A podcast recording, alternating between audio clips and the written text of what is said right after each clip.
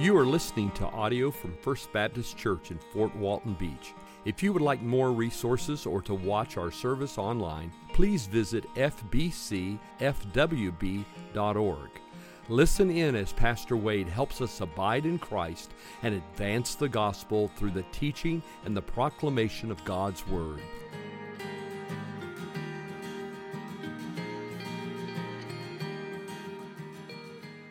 Is the definition of privilege? A privilege is a special right granted or available only to a particular person or group. A special right granted or available only to a particular person or group. This morning, I want to talk to you about one of the great privileges that we have as Christians. And when it comes to some of the privilege, uh, privileges that we experience in this life, sometimes you can say that they are earned by our attitudes, our behaviors, or our connections. But when it comes to this privilege, I want to talk to you about this morning the privilege of prayer. I want you to understand that, that it's not earned, it's not deserved. This extraordinary privilege is a gift of God's grace. I want you to see this with me in Ephesians chapter 3. So turn there with me. Ephesians chapter 3, as we continue to work our way through this wonderful letter that the Apostle Paul wrote to a group of Christians in the first century city of Ephesus. We've made it to Ephesians chapter 3. We looked last week at verses 1 through 13.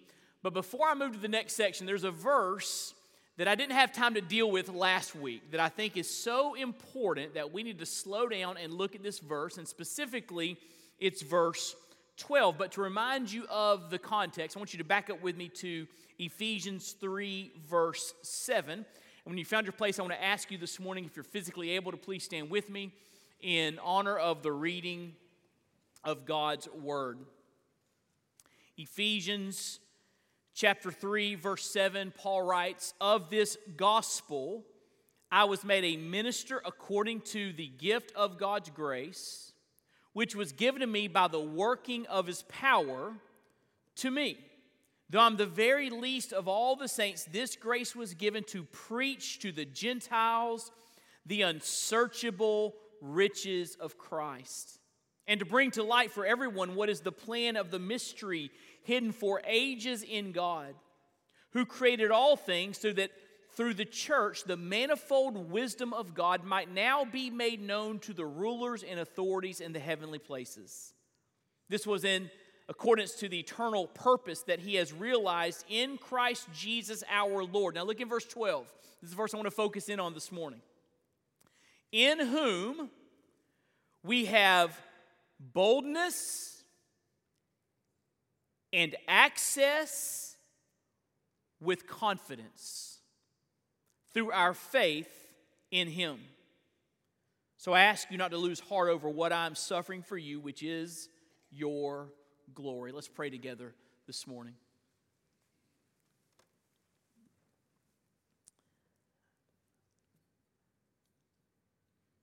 Father, I just make the same request that the disciples made of Jesus in Luke 11, where I just ask you this morning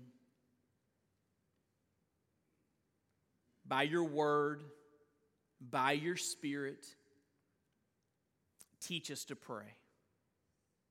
We'll thank you and praise you for that grace. In Jesus' name we pray. Amen. Thank you. You can be seated. As Christians, as followers of Jesus Christ, we have an extraordinary privilege, the privilege of prayer.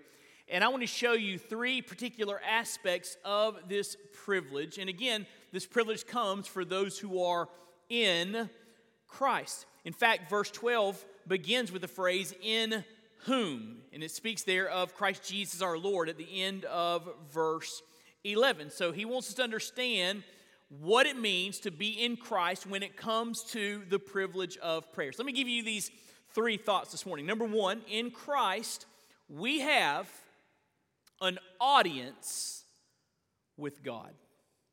In Christ, we have an audience with God.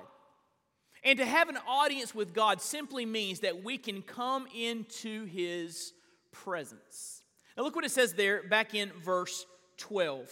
He says, In whom, Christ Jesus our Lord, in whom we have boldness. Notice that word boldness. The, the Greek word is uh, parzion. It's derived from two Greek words that means all in telling.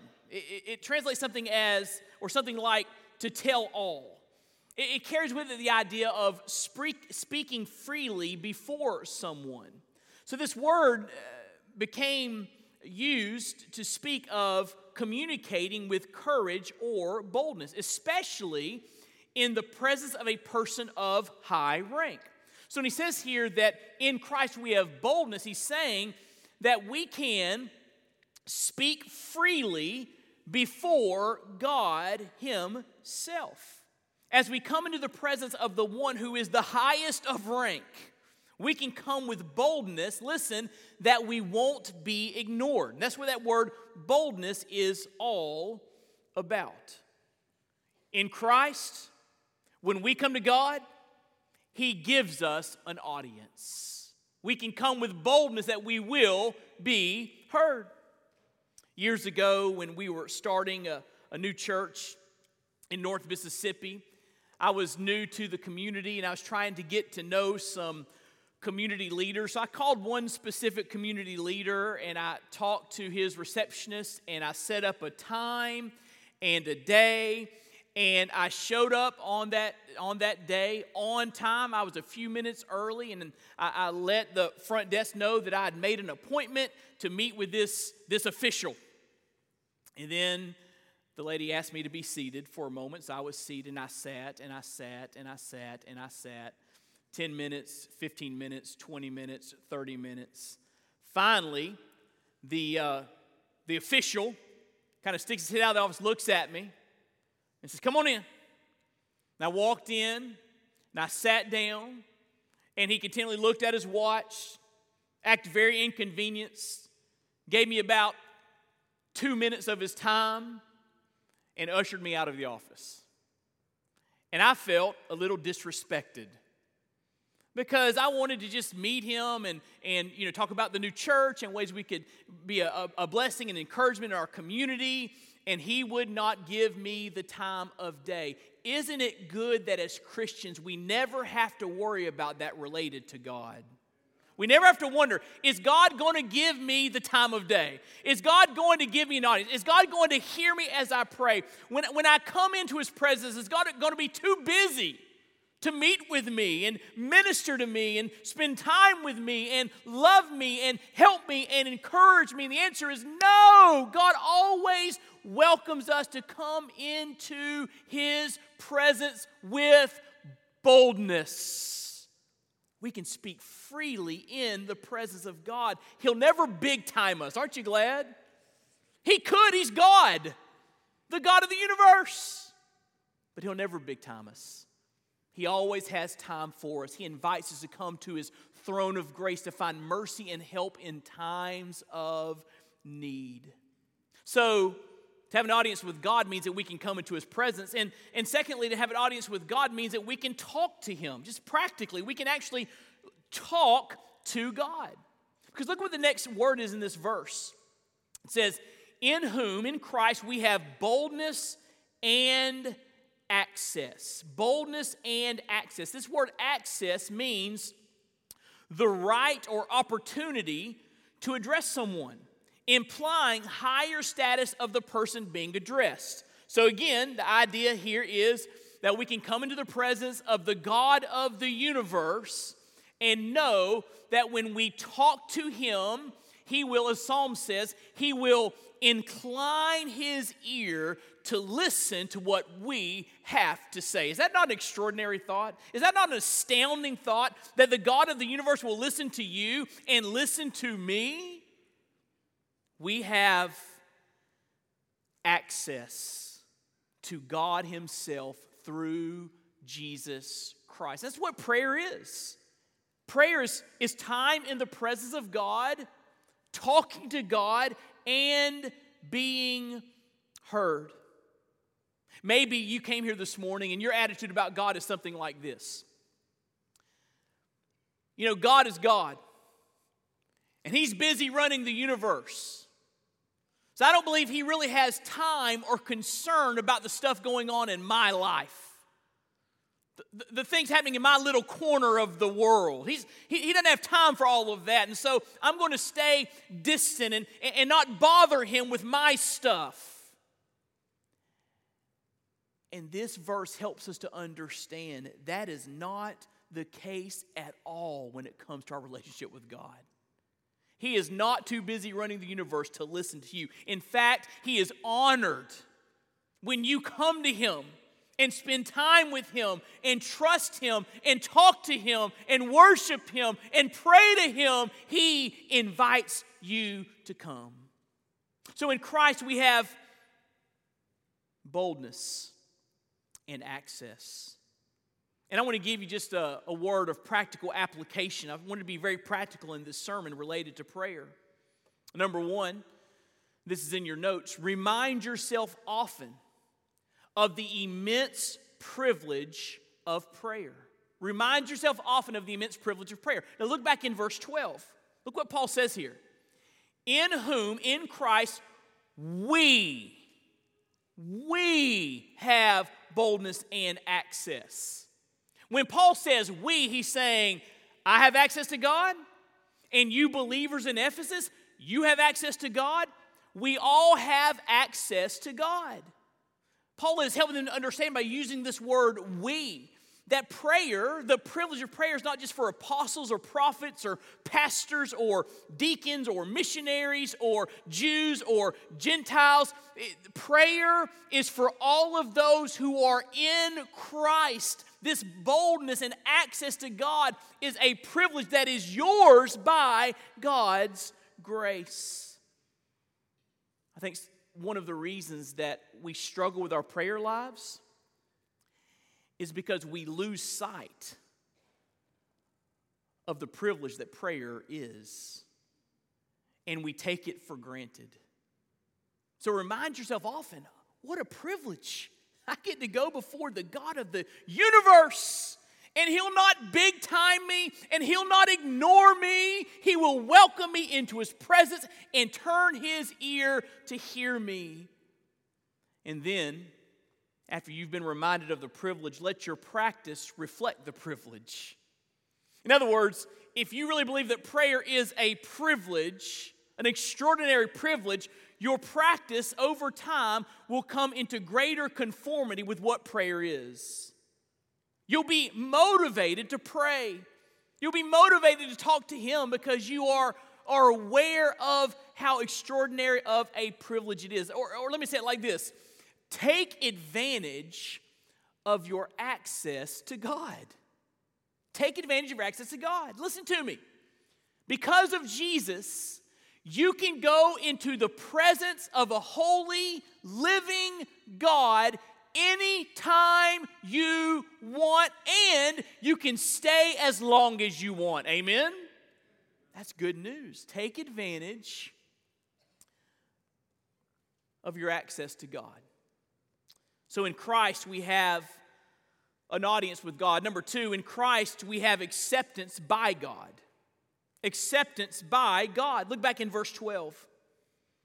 In whom we have boldness and access, and look at the next phrase, with confidence. With confidence. This word here is pepoithesis in the Greek language. It means to believe in something or someone to the extent of placing reliance or trust in or on. It means to, to lean on, to have confidence in.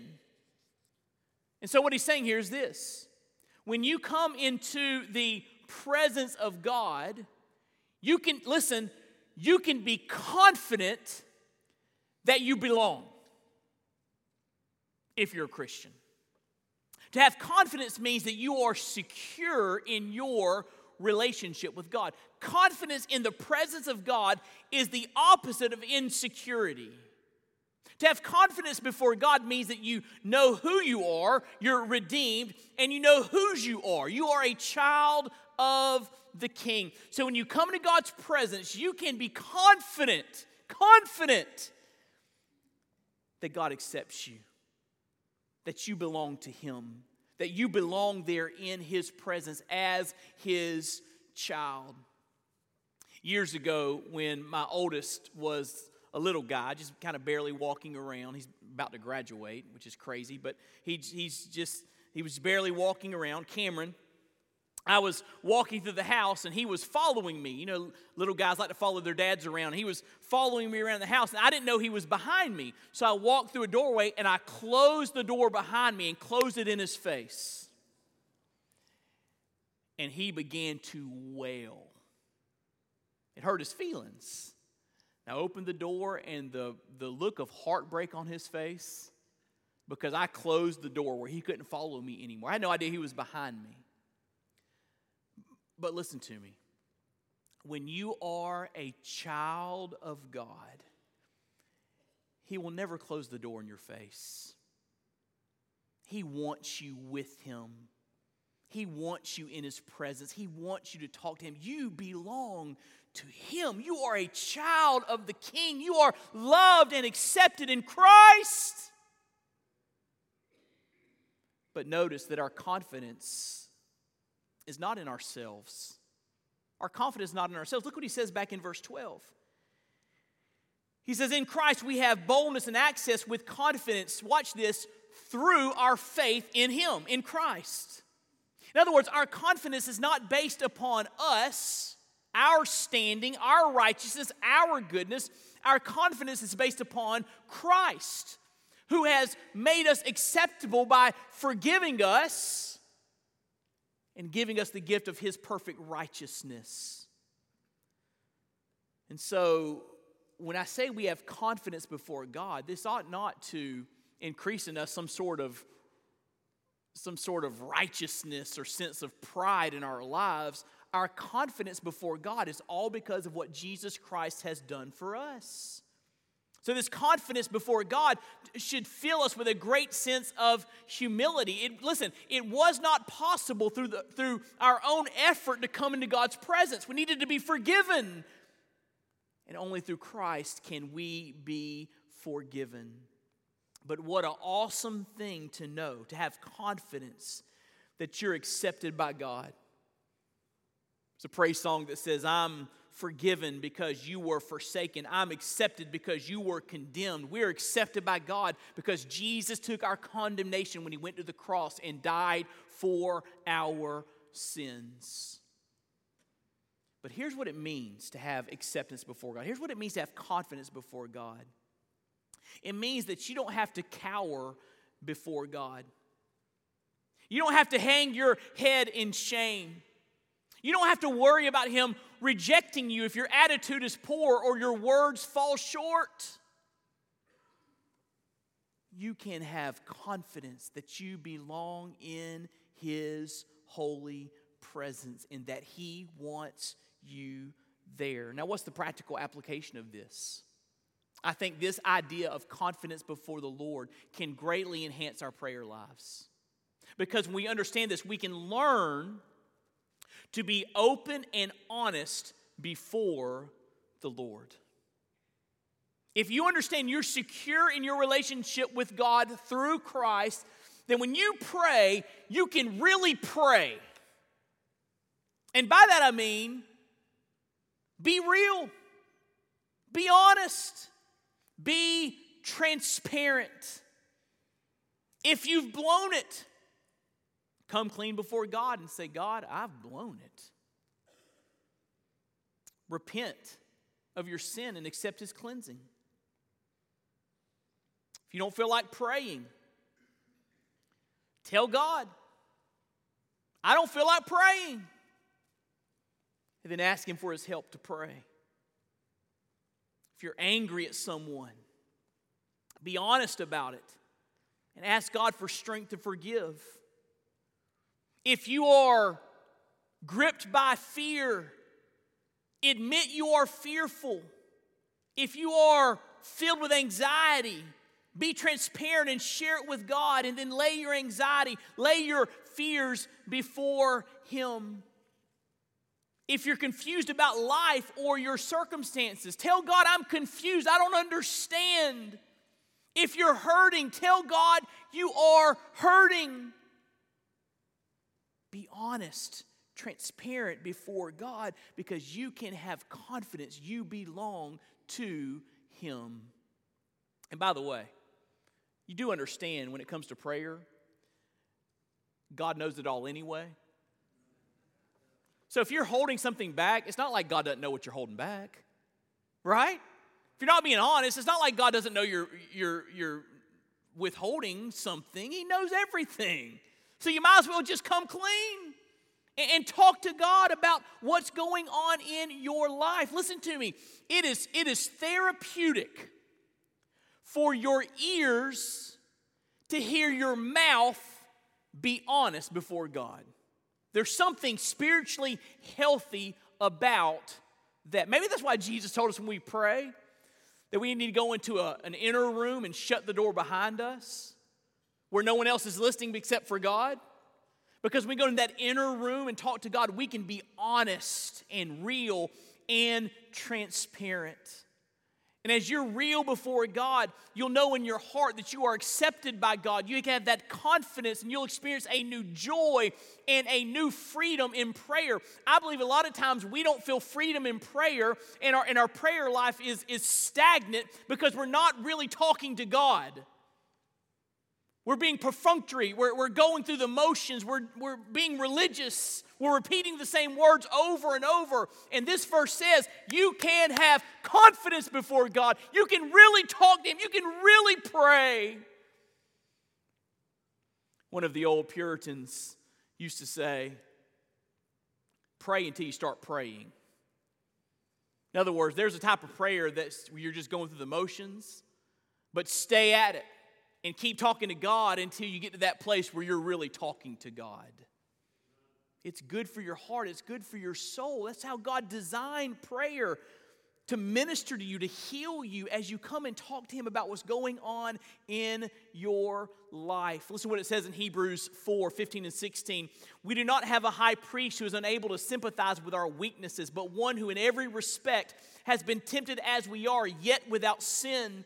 Let us then with confidence, there it is again, let us with confidence draw near to the throne of grace that we may receive mercy and find grace to help in time of need. In Christ we have an audience with God. In Christ we have acceptance by God, but third and last, in Christ we have an advocate with God. Notice how he starts the verse, in whom, which is again a reference to Christ Jesus our Lord at the end of verse 11. Then he ends the verse through our faith in Him. Again, speaking of Christ. So the verse begins and ends with Jesus. And, and, and Jesus serves as the bookends to this verse that's all about prayer. And here's what that means we cannot have this audience, we cannot have this acceptance to God, with God, apart from Jesus Christ. In fact, Jesus said it like this in John 14, 6. I am the way, the truth, the life. No one comes to the Father except through me. Jesus is the only way to have a relationship with God. Because your sin separates you from a holy God. And the only way you can come into his presence is to have that sin washed away. That's why Jesus died. He took your sin and shame on himself. He shed his blood and died for your sin, took the punishment that you deserve. So when you embrace Him as Lord and Savior, His shed blood is applied to your life. We sang thank you for the blood this morning. His shed blood's applied to your life, and your sins are washed away. Now there's no impurity between you and God. You can come directly into His presence. Why? You have an advocate. Jesus died for you, and Jesus is your high priest. If we're going to enjoy a relationship with God, our sins have to be forgiven, and they're only forgiven in Christ. We have access to God there in your notes. only through this faith in Jesus, because He's the only one who took the punishment our sin deserves. He's the only one who can wash the impurity away and, and, and, and bring you into a relationship with God. Some might ask the question well, why can't I come to the one true God through Muhammad? Or why can't I come to the one true God through Buddha or Krishna or Vishnu? Why can't I find an, another pathway to God? Why can't I find someone else to come to God through? Because it's only Jesus who died for your sins and paid the debt that you owe so you can be forgiven and reconciled to God. Only Christ. He's the only way to be saved, He's the only way to God.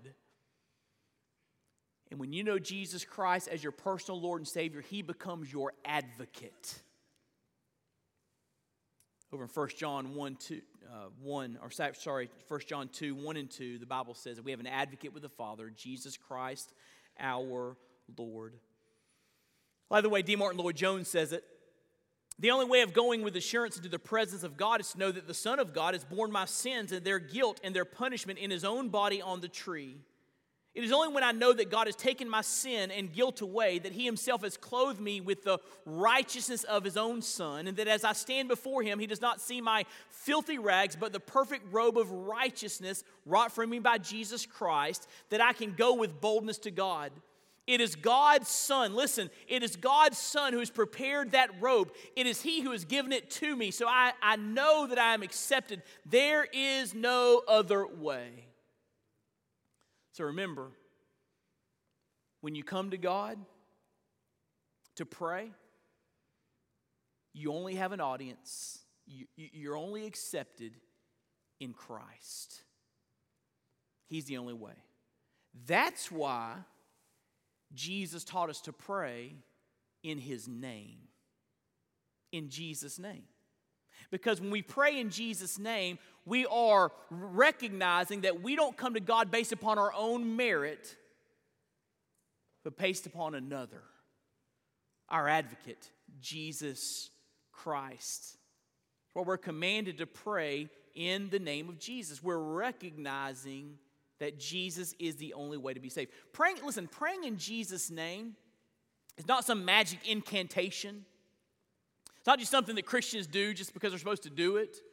Praying in Jesus' name is a, is a recognition that the extraordinary privilege of prayer is made available to us all because of Jesus. When I come before God in prayer, I don't come saying, God, I'm worthy. I don't come to God saying, I'm righteous. Hear me out, God. I come to God based upon the merits of another. I come to God based upon Christ who died for me and who lived a perfect life and gave me his perfection as a gift, a perfect standing before God. Recently, I was at a meeting and I was asked to pray for those there in the meeting before we ate a meal. And I was asked to pray without mentioning the name of Jesus. In fact, when it was when that was shared with me, I needed to clarify. I said, did I, did I just hear what you said correctly? And there are people there from different backgrounds, and and uh, the person that asked me to pray did not think it was appropriate to pray in the name of Jesus. So I just said, and, I, and this, I'm not trying to be heroic, or I just I just said, well, someone else needs to pray. I only pray in the name of Jesus. It's a non-negotiable for me. And again, not because I'm not because I'm trying to be some, you know, hero or, or trying to be rude or abrasive to others, other faiths, other belief systems. Jesus is my everything. I don't even, I can't even fathom thinking about talking to God apart from what Christ has done for me. For me, praying in Jesus' name is not some magic incantation or something I do because, you know, I'm a Baptist or a Protestant or whatever. I pray in Jesus' name because He is my advocate with the Father. I can only come into His presence because of Him. So, can I just tell you this? If you ask me to pray for something, I'm going to pray in Jesus' name. And, and if that doesn't work out, then you know you might need to find somebody else to pray. Because Jesus is my all in all. And he's your all in all if you're a believer in Christ. So pray in Jesus' name. You're reminding yourself what the privilege of prayer is all about and why you have that privilege. Pray in the name of Jesus. That is the practical application. So, before we go to the next section of Ephesians 3, I wanted to just slow down for a moment and think about verse 12 because I believe that verse 12 is one of the most incredible verses in the Bible about prayer. And I pray that God will use it not just this morning, but in our lives in the coming days to help us to understand more fully what prayer is all about.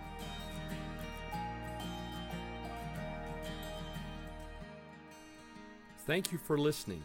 We pray you've been encouraged and inspired by God's Word. May the Lord richly bless you.